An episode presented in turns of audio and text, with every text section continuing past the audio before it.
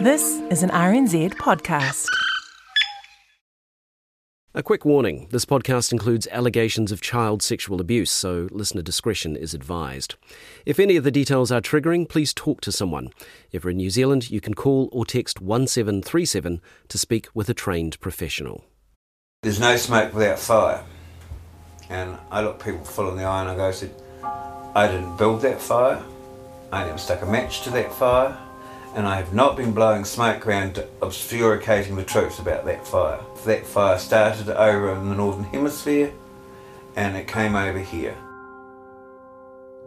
In the dying days of 1991, Peter Ellis was out of a job. He was hardly alone. New Zealand's unemployment rate was at all time highs, over 11%. The country was fighting its way out of recession. Around the world, the Soviet Union was dissolving and the Cold War was fizzing out. Military leaders and the Soviet secret police have taken control of the government and now. After six and a half years in power, Mikhail Gorbachev confirmed his resignation on television tonight. Little known Governor Bill Clinton announced he would run for president. This is not just a campaign for the presidency, it is a campaign for the future. And Freddie Mercury died of AIDS. Mercury, lead singer with the group Queen, died only two days after confirming that he was suffering from AIDS. He was 45. But there was something else dominating world headlines too claims of ritual satanic child abuse. And as Peter Ellis says, what started as a few sparks here and there in Canada, the USA, then Britain, spread like wildfire. And by 1991, the flames had reached New Zealand. I'm Ali Jones, and this is Conviction, the Christchurch Civic Creche case, Episode 3 The Perfect Storm. And I'm Alexander Behse. To quickly bring you up to speed, Peter Ellis has been suspended after a three year old boy said, I don't like Peter's black penis. The police began an investigation, but it was dropped soon after for lack of evidence. But just as it looked like the fuss might all just go away, that the first complaint might be the only complaint, it all roared back to life. The claims that would emerge put Peter Ellis and the Civic Creche at the heart of New Zealand's most contentious child abuse case. For months, the story dominated the news, and 30 years later, the repercussions and uncertainty remain. In this episode, we'll take up the creche story again, but we'll also look at the wave of almost identical accusations that broke in the US and Canada and then spread around the world. You didn't know whether you were supposed to speak to your children about um, Peter and the other staff at the creche or not. Let's have faith in the police, but no, it just sort of took on a life of its own. You wait, there's going to be a, an outbreak of moral panic here. She said, You need to brace yourself because this is the most bizarre shit you've ever heard. Because it's the most bizarre shit I've ever heard.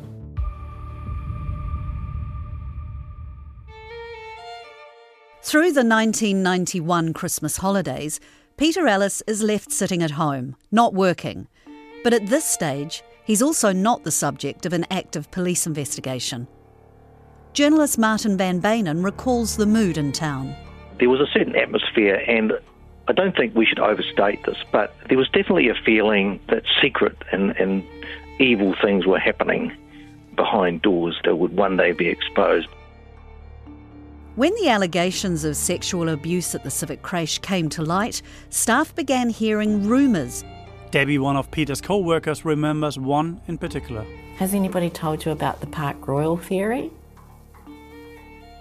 The Park Royal Hotel was being built while we worked at the Civic, and there was this glass elevator. And when it was finished, before they didn't give access to the public anymore, because it was really close by, we used to take the kids out on walks. Peter would sometimes take a group of children to the Park Royal to go up in the glass elevator. It was wonderful.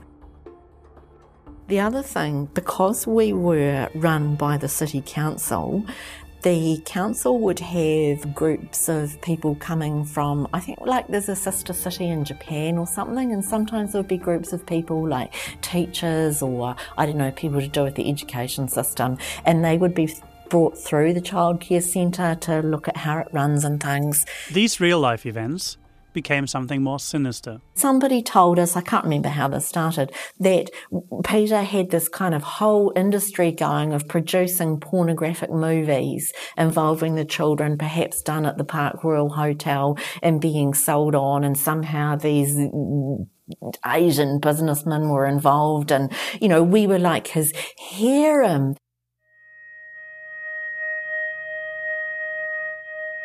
Christchurch was, was the perfect storm for it. It's a little bit like the Salem witches. So the Salem witch trials happened in the 1690s. Around 200 people were accused of witchcraft and about 20 of them executed. A sort of hysteria took over the town in northeastern America. But if we're looking for a useful comparison, the Civic Creche case was perhaps more like something that had happened much more recently. Still in the US and still something of a witch hunt. I'm Mary DeYoung. I'm a recently retired professor of sociology at Grand Valley State University in Michigan. Dr. DeYoung specialises in studying child abuse and is the author of a book on what's called the Satanic Panic. Well, the book that I wrote really had to do with the daycare ritual abuse moral panic that began with the McMartin preschool case, very infamous case in 1982 in California. The McMartin preschool in Manhattan Beach, California. The scene, it is alleged, of one of the biggest and most bizarre cases of sexual abuse of children in anyone's memory. It's the longest and most expensive criminal trial in U.S. history. It took 11 years, I think, almost to bring this case to a legal conclusion. And so it was on people's lips a great deal. What made this case so sensational, so gruesome, was the accusation that 41 youngsters over a six year period had not just been sexually molested, but had also been forced to participate in satanic rites and pornographic pictures. When the children started talking, they started talking about robes and candles. They described an Episcopal church. This is what 1,200 molested kids have told the Sheriff's Department. Uh, that's a third of the school system. This is the child molestation capital of the world. This, of course, is where it all began as far as uh, the allegations against nursery uh, schools. The people who were associated with the case and coaxing the narratives out of these children um, became kind of rock stars and appeared on television and conferences, uh, trainings all over the world. Those rock stars were social workers, doctors, psychiatrists, and counsellors, and a few of them came to this part of the world to spread the word. It was around this time that the rumours of satanic and ritual abuse began to take hold here in New Zealand. There'd already been hints of this happening, and we covered some of this in the last episode, like the rapid rise in child sex abuse cases being reported, the mention of Australia's Mr. Bubbles case, which came up at the first creche meeting, even rumours of the great Christchurch child porn ring. When Peter Ellis was first accused, these rumours were running rife. Jennifer was coming home with, with what she'd been told by the police and uh, it all started to um, sound uh, rather satanic. This is Winston. His wife Jenny, actually Jennifer as he calls her, worked at the creche. The internet was not very strong then. Certainly, I didn't have the internet then. So I hit the libraries and uh, delved into satanic abuse it's hard to imagine a world without Google at our fingertips these days, but in the early 90s, there was Winston, holed up in the library with dial up speed internet, looking for information on satanic ritual abuse. He turned up articles from the New York and LA Times. Boy, and those, those articles were what Jennifer was telling me, and uh, the, the similarities were just mind blowing. Uh, and it all seems to have stemmed from California. From California and actually all across America. Tonight, the startling, sobering results of a 2020 investigation. Satanism, devil worship, is being practiced all across the country. We have all types of perversion going on, and it's affecting America. When we drilled down, um, we certain names popped up and uh, turns out that a lot of these um, leaders in California had been to England, spread the gospel there, and had actually been to Australia and New Zealand. And lo and behold, the same, the same claims arose in the Peter Ellis thing. Winston became one of Peter Ellis's staunchest supporters, and he was convinced that the satanic panic in the US and Canada was directly influencing events here. Professor Mike Hill from Victoria University in Wellington was, in fact, to come to the same conclusion. Yes, I'm uh, a sociologist, and my initial interest was in the sociology of religion, but then I got more and more into the sociology of deviance.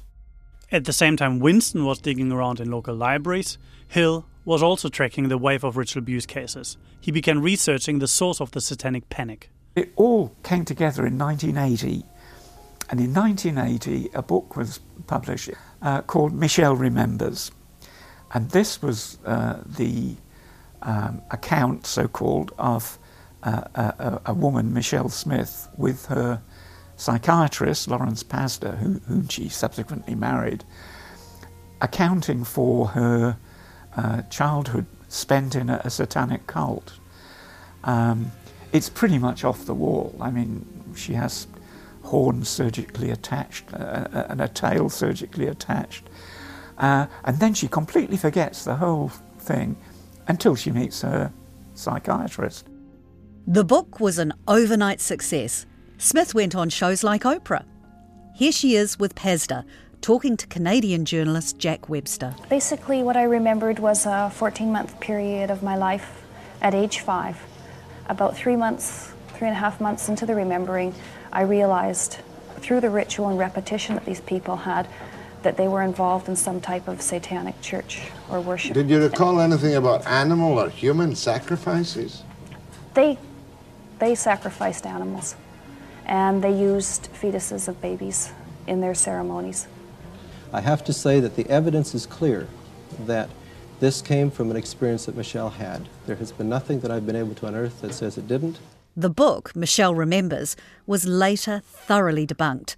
But the idea of satanic ritual abuse had taken off, and there were many other copycat accusations. The Investigative News Group presents the Geraldo Rivera Special. This is not a Halloween fable. This is a real life horror story, and it will give small children bad dreams. This is from a documentary called Devil Worship, exposing Satan's underground. And in 1988, it was the highest rating two hour documentary in TV history, beaming into nearly 20 million homes across the US. No region in this country is beyond the reach of the devil worshiper. Do you think that this ritualistic stuff is spreading? It's all over the United States and probably all over the world. People don't want to believe that an adult would do this to a a child. But if you look at a child's behavior, a child who's been ritually abused, there is no way that you can say that these things that they're talking about didn't happen to them. I actually got called about that show uh, to be interviewed for it, but uh, I declined. that may tell you something. This is Professor Gail Goodman, a psychologist who has been studying children's memory and testimony in court cases since the 1970s. In fact, she appeared as an expert witness for the Crown in recent legal action about the Civic Creche case. Goodman was part of a study in the mid 1990s surveying police departments, prosecutors, and clinicians all over the US to actually put these claims of satanic abuse to the test we found basically no good evidence for this kind of satanic cults that were abusing kids and infiltrating uh, different places. But uh, we did find some lone couples or p- individuals who had satanic um, ideas and were abusing children. So its main finding was that, quote, most cases of ritual abuse were probably false but not all. But by the time that debunking kind of research was being done, Professor Hill had already started to see the same kind of thinking emerging here in New Zealand as early as 1991. I heard that there'd been this group set up in Wellington, the Ritual Action Group. And I remember coming back and uh, lecturing in sociology of religion and saying, You wait, there's going to be a, an outbreak of moral panic here on the issue of satanic abuse. And I hadn't realised it had already begun in Christchurch. There was a family violence conference in Christchurch just eight weeks before the first allegation against Peter Ellis. Journalist Martin van Beynen went along to report on it. A couple of councillors from Wellington started talking about sex rings, child sex rings, satanic abuse, and it, you know this middle class phenomenon of these secret rings taking children away and taking film and photos and producing this child pornography. It's not hard to see how this fear all sort of snowballs. Mary DeYoung explains. Sexual abuse of children had come out of the closet as a problem. It was being talked about for probably the very first time. And so when children would make kind of vague comments about uh, a body part or a particular action, usually at that point, and I think we can all be very understanding about this, a parent comes to a terrible conclusion or at least probability that the child has been sexually abused.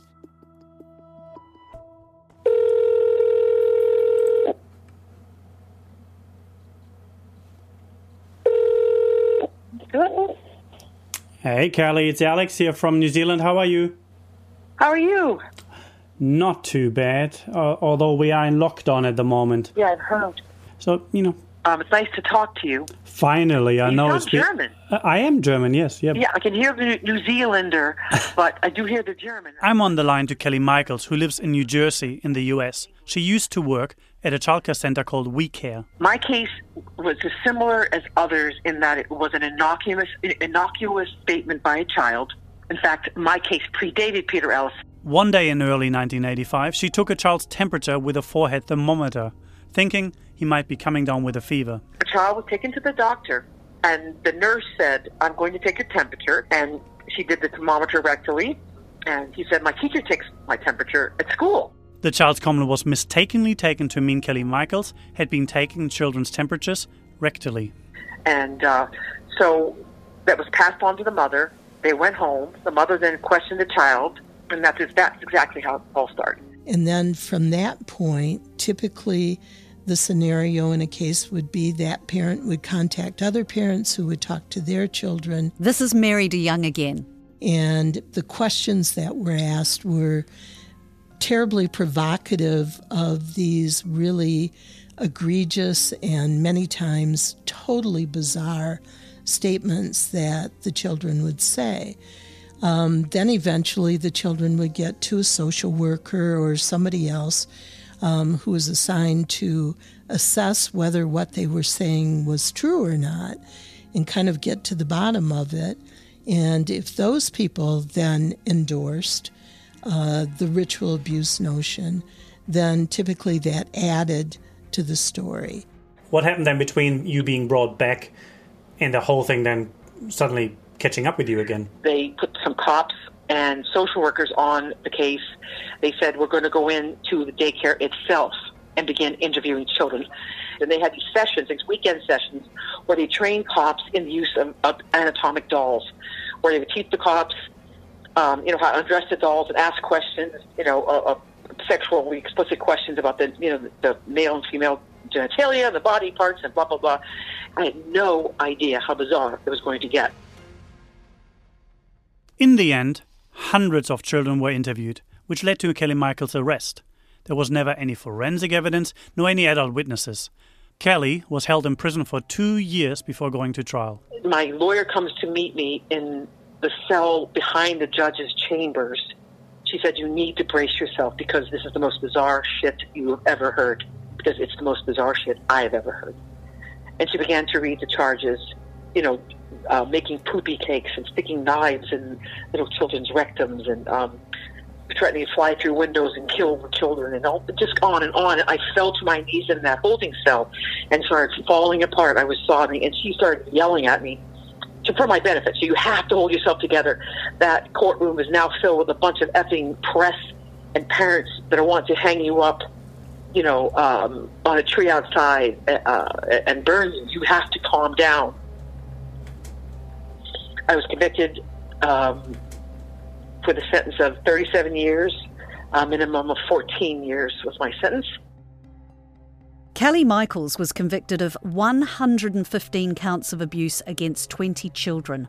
She spent over five years in prison before an appeal court threw out her conviction. The appeal court judges rejected the findings and methods of the experts. These experts included a prominent psychologist who claimed the children's testimonies and some of their behaviours meant they had been abused. Kelly says the case itself was so harmful for everyone involved, especially the children. They were um, directly um, damaged by the system, by the very lawyers and prosecutors and social workers and psychologists et al. that um, made a name for themselves at their expense. One thing for the court to throw your case out, it's not really enough. It'll never really be enough because of the, the scars, the, the destruction of your reputation, um, the wounds from being accused of such despicable, terrible things. Um, you can never do that. You know, the years lost and all that stuff. You know. By 1992, some people felt this same kind of hysteria that fueled the case against Kelly Michaels had reached New Zealand. And journalist Martin van Beynen was picking up on plenty of believers within the civic creche community. Yeah, there was the hardcore group that, that believed in the satanic abuse angle. You can you can almost see it the, the way that children talked. Their parents were the, were the believers in the satanic abuse ring. Do you think there were parents who believed in satanic ritual abuse? Oh yeah. Oh yeah. They do. They did. This is the creche teacher I'm calling Susanna. Susanna was one of the younger teachers at the creche. They totally bought it because you know, I mean, because there was no physical evidence of any of these atrocious. Um, you know, they, the way that they were able to justify it was that we had had this sort of miraculous power over their children. But there's another way to look at all this. The moral panic I see, it's, it's quite bizarre, really, because it's quite true. There was a moral panic. This is the aunt of one of the children who accused Peter Ellis of abuse. We're calling her Rose. For us, it's the other way. The media just got hold of the wrong end of the stick. The moral panic went that it was that it was being made up, whereas uh, it should have been the other way. She says the claims of a moral panic overshadowed the true crimes, and all of a sudden the victims were painted as the bad guys. Because we couldn't make friends with anybody, it wasn't safe, we weren't allowed to, absolutely forbidden from speaking to any media. Whereas, of course, the supporters weren't. So, got all their advocates lined up and their relationships set up and their voices out there. And uh, there was no voice. The way Rose sees it, the Michaels case, Mr. Bubbles, all the Oprah specials, they made it too easy for people to dismiss genuine cases of abuse. Every abuse claim could be tarred with the moral panic brush. And the way the courts work, the presumption of innocence, the need to protect the privacy of the victims, it all means victims are too easily ignored. Yeah, families are silenced in that way in the media all the time. It's the only way it can be. Rose reckons the moral panic argument in the 80s and 90s, rather than amplifying claims of abuse, making people see abuse when it wasn't there, it actually meant that the public, the media, the police, they all missed the real crimes. The extreme claims hid the more mundane evil. Because they hadn't yet heard Bill Cosby. He is a sexually violent predator, ordering Cosby be cuffed and immediately sent to prison. All the other big major ones that have happened since around the world and in New Zealand. So the abuse and care inquiry that's going on now. The government's established an independent royal commission to investigate the abuse of those in state care. It was actually so widespread in care that, you know, predators go to where there are victims. We know that now better than we did then. The charges against Cosby were for sexual assault and were eventually thrown out by an appeals court on what many considered a technicality. But there were many child abusers from that period who now have been convicted. Rolf Harris has been charged with 13 child sex offences. The late Sir Jimmy Savile was also a predatory sex offender. I can tell you that Gary Glitter has been found guilty of a string of historical child sex charges. She was sexually assaulted by director Roman Polanski. Abuse at Dilworth School. What wasn't widespread knowledge then was, you know, some of these other really big abuse cases we've had since.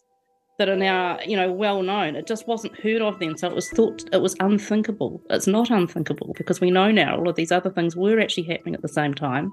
They just weren't thought of or thinkable. Hello, Michael. Good morning. Good morning. How are you? I'm doing okay. How are you? This is executive producer Tim Watkin on the phone to Associate Professor Michael Salter in Sydney, Australia. Uh, my morning has been fine. This is a week where I actually have time to do some writing, which is a nice. Change. Dr. Salter is the Scientia Associate Professor of Criminology at the University of New South Wales and President of the International Society for the Study of Trauma and Dissociation. He got into this field after a flatmate told him she'd been a victim of organised abuse, and he realised the problem might be more widespread than anyone knew. Salter's no stranger to these arguments about moral panic. So, advocates for the moral panic narrative like to start their story in 1986 with the McMartin preschool case or 1980 with the publication of the book Michelle Remembers. Let's go a little earlier. 1973 was the first modern investigation into child pornography. It was the Dean Corll case in the United States, and it began with the discovery of the bodies of 27 murdered boys who'd been abducted, sexually tortured, and killed in the production of child sexual abuse material. That was the beginning of investigations into organised offending against children and the production of child sexual abuse material. Over the course of the 1970s in the United States, a number of such organised groups were identified, in which, in some cases, institutions such as scout camps or holiday camps were established for the purpose of sexually exploiting children. That really is sets the context for this offending and for investigations and prosecutions into this offending. And it wasn't just the US.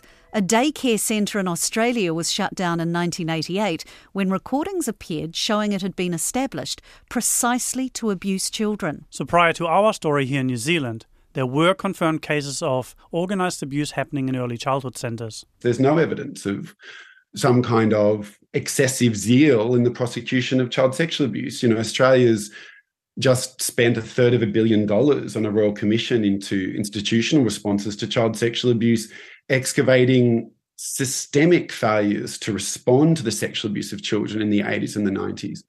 The notion that this was a time where we were too believing of children is just ridiculous in terms of the historical record.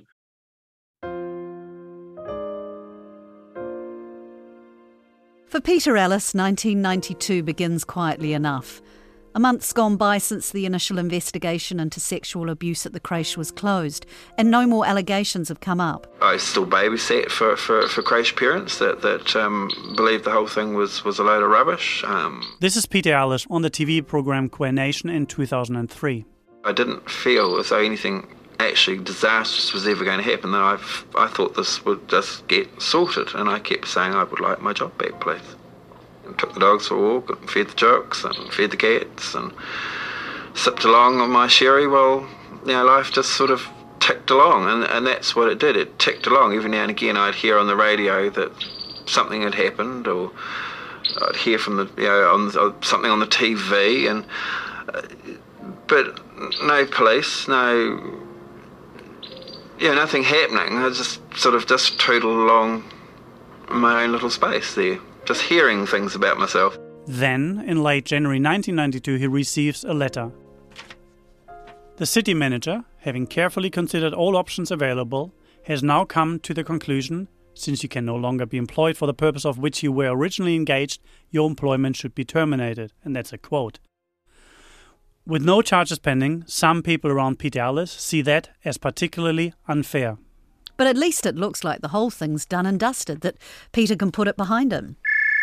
And then the police get a phone call from another parent. Seven days after Peter Ellis was sacked from his job on the 30th of January 1992, a seven year old girl was taken in for an interview with social workers. We're calling her Mandy. That's not her real name, but all the families involved in this case have permanent name suppression. Now it was Mandy who gave the first formal disclosure about abuse by Peter Ellis, saying she wanted to talk about yucky touching. A flurry of interviews with other children followed. The police investigation was suddenly very much back in full swing. Do you remember that? Do you remember being interviewed? No. Complete blank? Yeah. I don't remember any of it. I sat down with Opal and her mother, Miss Cedar. Again, these are pseudonyms. You would have been four and a half. Don't remember. Opal was at the creche just shy of a year.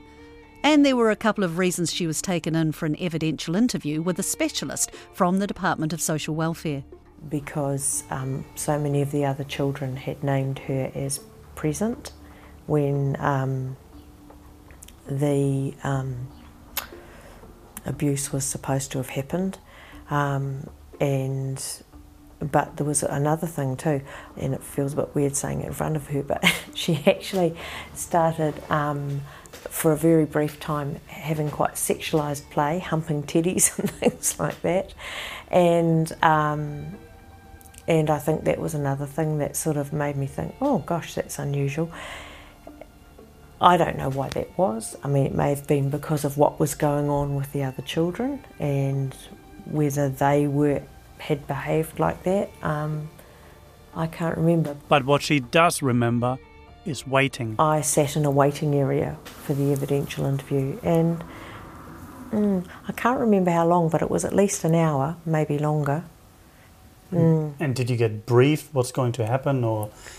Um, not really. No, I wasn't um, invited to sit in. I wasn't. It's not like there was a, a room I could sit and watch what was happening. It was um, very much, you wait here, and we'll do the interview, evidential interview, and then bring her back. And she was interviewed by uh, Sue Sidey. And um, Sue Sidey uh, said to me, um, "No, there's nothing, nothing's been disclosed, and I haven't got any concerns, and she doesn't need to come back." Which um, I wouldn't have brought her back anyway. I don't think. It was really tricky because you didn't know whether you were supposed to speak to your children about what was what was being um, said about um, Peter and the other staff at the creche or not, and and I thought, no, I'm going to actually um, take the bull by the horns, and I sat down and said, some of the people at the creche are saying that Peter's done uh, bad things to children at the creche, and that you have been there when these bad things have happened has anything bad ever happened at the creche with Peter that, that you want to tell me about or that you can think of? And um, she said to me, Yes. And I thought, Oh gosh, here we go. And she said, Peter hit me on the head with a book when I wouldn't sit down at story time. And um, I went, Oh. And was there anything else? No. No. No. And, I said, and that was pretty much it. We didn't really discuss it again after that. Doug and Liz Reed's daughter Adelaide was going to the creche when these claims of abuse began circulating. Did you do any of the interviews?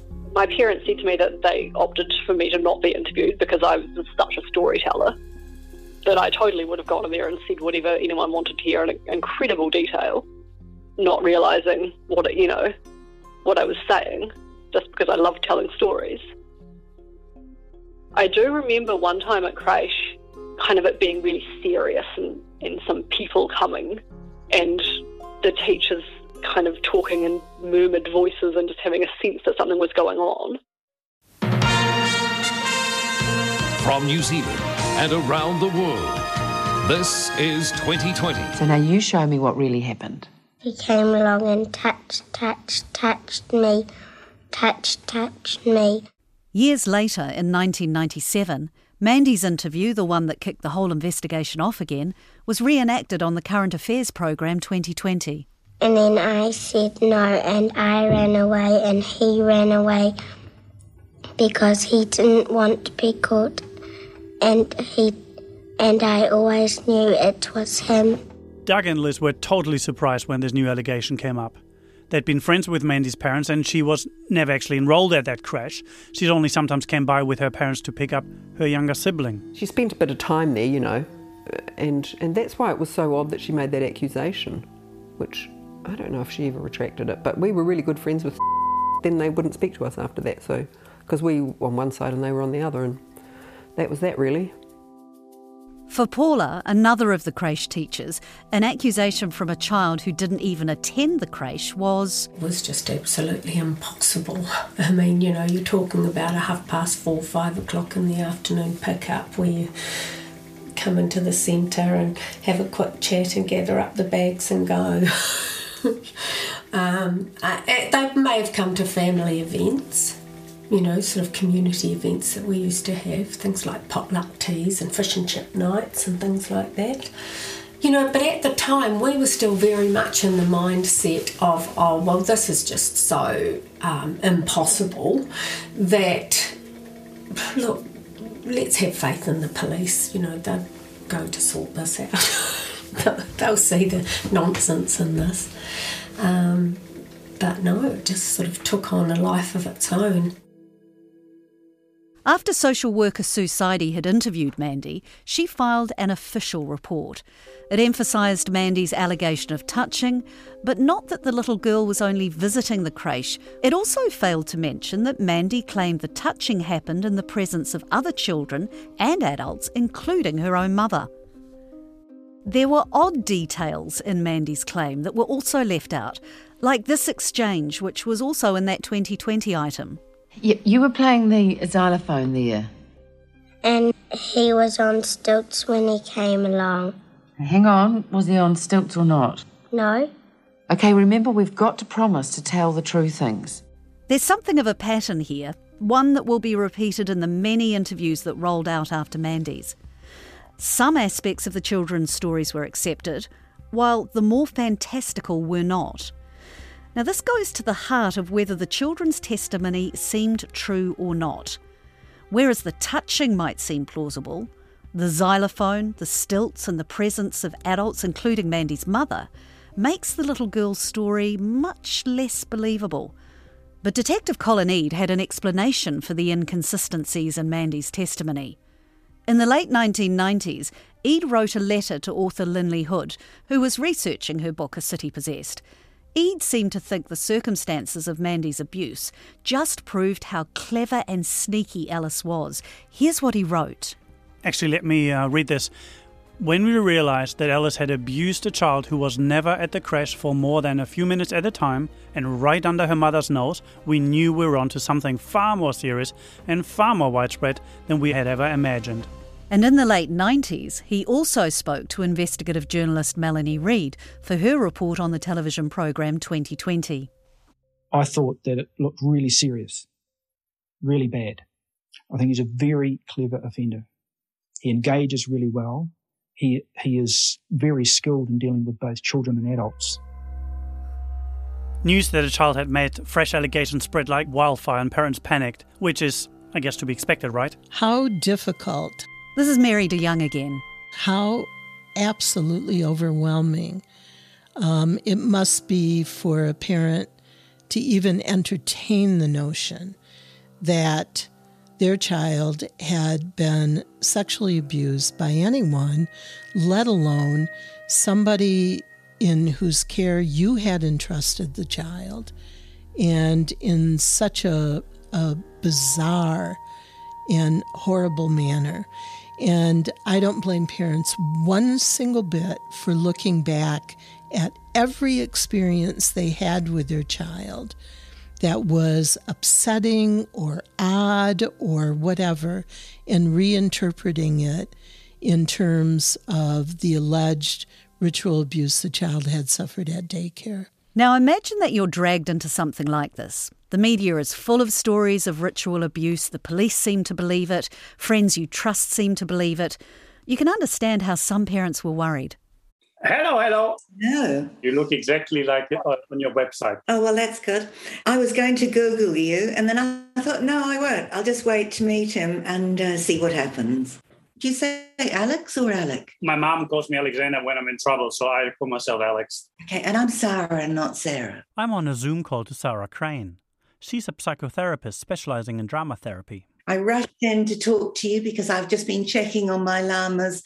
One of them was gelded this morning. These days she lives up north, but back then she was in Christchurch and provided counselling for some of the civic creche families. One of the things that happened with a lot of families was that one parent, and this was particularly if, if they were separated, one parent wanted the child or children to have an evidential interview and to go to therapy, and the other parent didn't. You know, there those kind of conflicts. And a lot of relationships were put under huge, huge stress. And because they were families with young children, there were often people who didn't earn that much, who perhaps really relied on two incomes, which is why their child went to childcare. And so there was a huge amount of guilt and shame. Have I exposed my child to something, you know, terrible that we can never do anything about? It could be true that the allegations of abuse got out of hand, but that doesn't mean that there was no abuse. One person who was closely involved in the case but didn't want to be interviewed said that for every outlandish claim made by the children, there were many more that were credible. And as we've said, there are very few from the complainant side of this case who were comfortable speaking out, and it wasn't an easy decision for Sarah either. I had to think very carefully about do I want to talk to you or not? And then there's something for me about wanting to honour those children and, you know, speak the truth for them. During the time she worked with creche families, she said she actually spent most of her time talking to parents. One thing was that some of the parents had talked they talked a lot among themselves. And apparently some time ago some of the children had started bedwetting quite suddenly. And when the mums talked to each other and they found you know each other's children where they were all bedwetting they thought oh it must be a stage they're going through. And then retrospectively they felt awful because they thought well that was you know something maybe we should have taken more notice of. When i saw the children the children who i saw um, they were quite disturbed, like quite anxious, quite frightened. And of course, when children are that little, they don't, you know, they don't use language and they don't have the same sort of concepts as we do. And so when they were talking about play, I mean, everything was mixed up together. And I think I got a picture of Peter perhaps being a very playful, charismatic kind of teacher who was incredibly engaging. And some of the children just absolutely loved being with him and would do anything he wanted. And he did have favorites. And so there was, I think, quite a lot of vying for his attention. I have absolutely no doubt in my mind that um, that Ellis was guilty of abusing some of those children. I don't know that the the facts and the you know the hows and wheres were accurate, but I know some pretty horrible things happened. As the police continue building their case, they ask Peter Ellis's fellow creche workers to try to convince him to confess. Debbie Gillespie didn't know what to think. I also remember just believing it because it was the authorities I mean, I'd never had anything to do with the police before this. You know, I mean, I thought the cops were the guys that went and, you know, they went and got the bad guys. I had, I was very, very naive, really, when I think about it. So I think most of us just assumed that if the police were saying that Peter had done these things, then it had happened. And I, we were just shocked. And like Debbie, Susanna initially felt she had to do what the police said one of the things we were asked to do was go around and sort of address the issue with Peter in a, in a way to kind of, I don't know, intimidate him or um, try to get some sort of confession that he had done X, Y, or Z. And this is in the context we had no idea what the accusations were or who the, you know, who was making the accusations. Just that there had been several children. And I didn't realise until later that the police had no compulsion about being truthful about anything when they were trying to manipulate people. I do remember this quite vividly, and we, we rang up and arranged to go around and um, and what have you. And we just talked through everything, and and I just absolutely knew that if he had he appeared, he didn't have any sort of, there was no kind of guilt or avoidance or evading or anything. And I thought, well, he's either a spectacularly good actor or there's nothing here for us to see. He actually said, well, because we were saying, well, why would people be saying this about you, Peter? There's no, you know. And he was quite rightly saying, well, you were there too, and what did you see? And we said, well, nothing, but they wouldn't be making these accusations if there wasn't some truth in it, because that's where we were at that point. And um, and we just couldn't. And you could see he was completely, completely kind of broken by us saying this, and also that he had no answers. And then he said something like, you know, well, the only thing I can say is that I've got some sort of condition where I get, have complete, you know, amnesia to my actions. Is that possible? And we're thinking, not that we know of.